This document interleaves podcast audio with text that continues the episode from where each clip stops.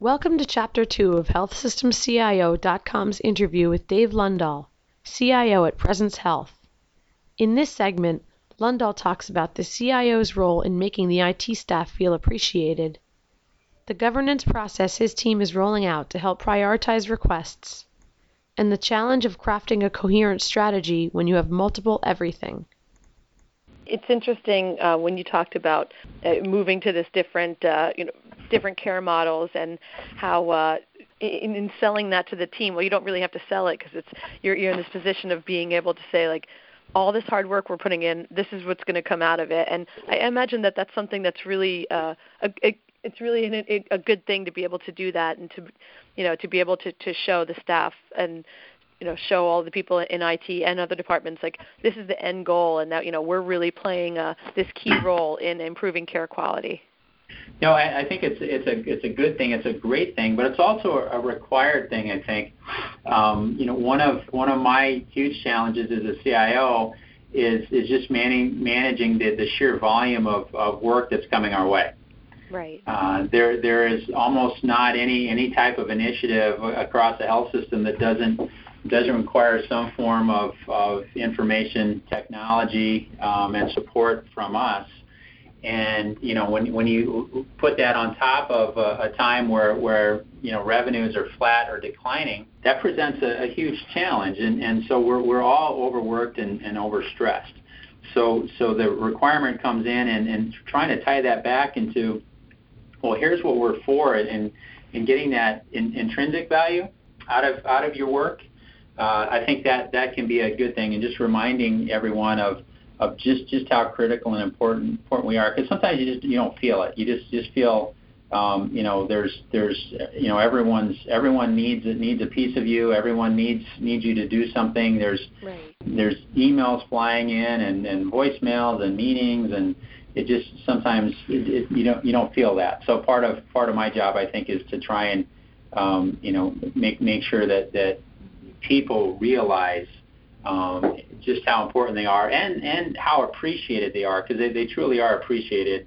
Because it's not just us in IT that are overworked. Everyone's overworked, I think. So that makes it harder to find the time to pause and do those thank yous. Right. And whereas a clinician might be able to physically see a patient improving and care improving, it's not always that's a bigger challenge for on the IT side. Yeah, that line of sight to the patient. Yeah, that is a challenge, and but I think it's one that can be overcome. Right. Okay. Now you did touch on just how much is going on, and how much of a challenge that can be with so many demands being placed on IT. And are there other things that you try to do to just make sure that the staff is making sure that they're not overworked, or if they're not, then making sure that there's some kind of pluses in it for them or benefits, just to make sure that you're able to hold on to the good people? One of the big things that we're going to do here is we really need to implement the structures and the processes to help us manage the work. And that comes in the form of, at the high level, a governance process. So you have a place to go to say, look, here's what the health system is requesting, here's what we're recommending, here's the resources required, and then and make some decisions about what's in and what's out.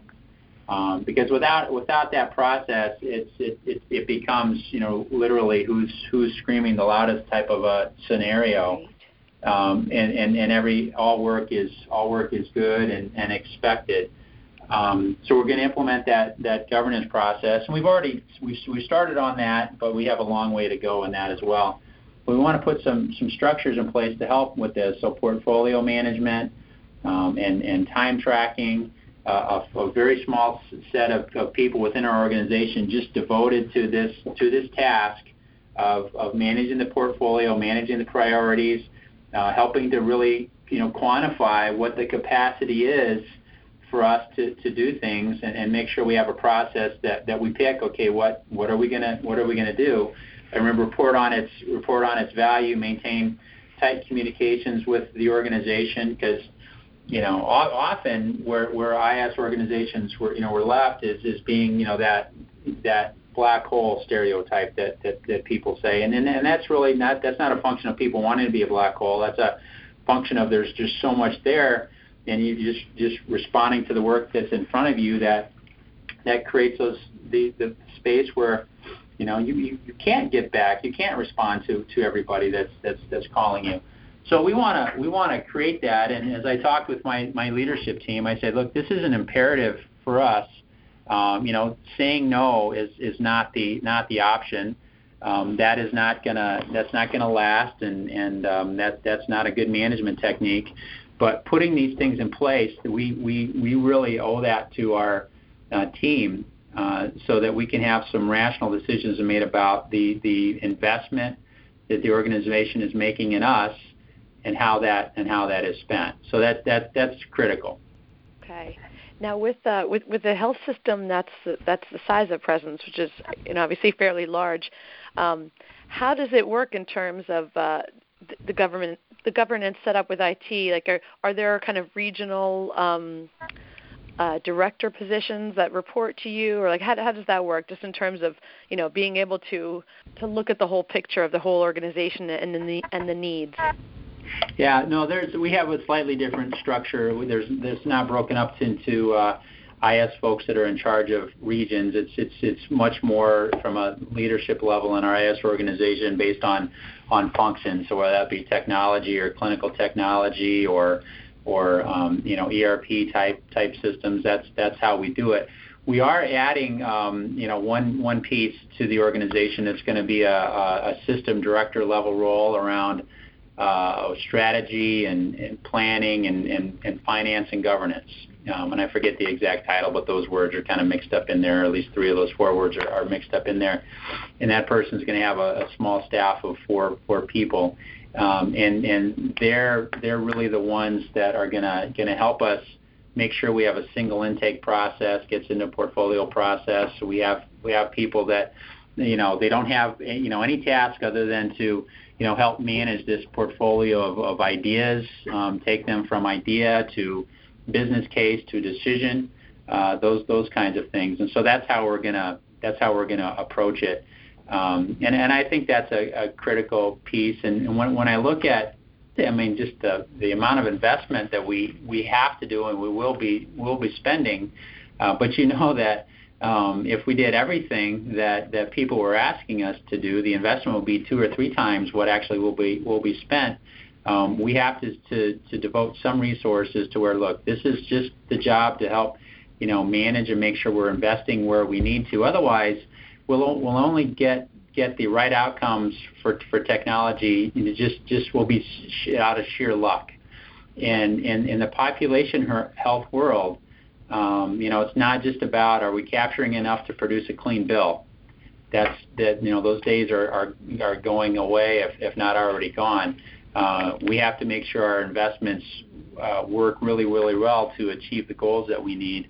So I think it's a critical and necessary component, just as much as it is making sure we have people that can manage technology we have. Right.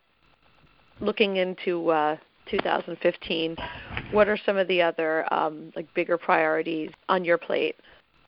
Well, we have to sort out from a strategy standpoint what we're doing with Health Information Exchange. We have a lot of different initiatives and technologies, and not a coherent strategy right now. We've got some good things, but we need to, you know, I need to know what technology, what programs we push, which ones we de-emphasize, which ones we talk to this group and use with this group, and which ones we use with other groups, et cetera.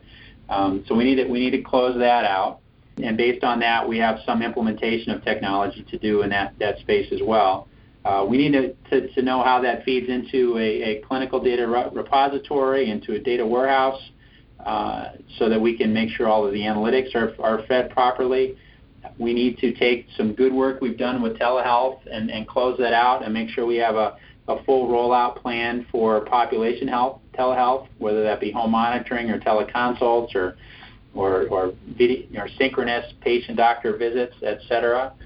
We do need to make our decision around the number of patient databases we have between Epic and Meditech, so we have to do some planning around that. Those are the kinds of things I think that we have as priority. Right. I'm sure that whole decision as far as, you know, the number of patient databases, as we touched on a little bit before, that's a very big decision, and it's not one that can be rushed into, especially when you said you're talking about several different versions of Meditech, right? Well, I think it's one version, but 6 different databases. Oh, right. Okay. All right. And then what about as far as patient engagement? What type of adoption are you seeing? And is there multiple portals? Yeah, we've got a lot of multiple everything, but portals is one place where we have multiple. So we have one with Meditech, we have one with Epic, and we also have one available, not rolled out, for our clinically integrated network. And so that's an example of where, how do we get one? And as we're going at risk with not just Presence, but we're going at risk with many, many partners who will never be on, our one electronic medical record. How do we do that? And is it possible to create a place where you could interact with Presence in the broader context through one portal? And so whether it be that physician partner that you go to is your primary care, and that physician is in partnership with Presence through Presence Health Partners and contracts to be at risk, is that something that we can offer, or do we just narrow it down and for the Presence organization itself, there is going to be one portal, and how do we do that across the two? And does it have to be connected with the electronic medical records, or can that flow more direct, more off, like say the clinical data repository? Right. So patient engagement is a critical component for population health, so we need to get that right. So there's some strategy effort that will be taking place there. And you talked about the clinical integration platform, and what is the strategy there, just as far as like what you have in place? That's something that can connect, the different clinical systems, like from different vendors, things like that. Yeah. So we have a captured technology that can go out to physician practices and grab their data essentially and bring it back. We have a private HIE strategy with the technology in place that is acting as our clinical data repository that we have our Epic and Meditech systems are feeding. So we do have the technology that we can go about that. We've also been early supporter of the Metropolitan Chicago Health Commission's Health Information Exchange. So we'd like to see how we can fit that into the broader picture as well. Thank you for listening to this podcast from HealthSystemCIO.com. To hear other podcasts, visit our website or subscribe to our account in iTunes at HealthSystemCIO.com/podcast.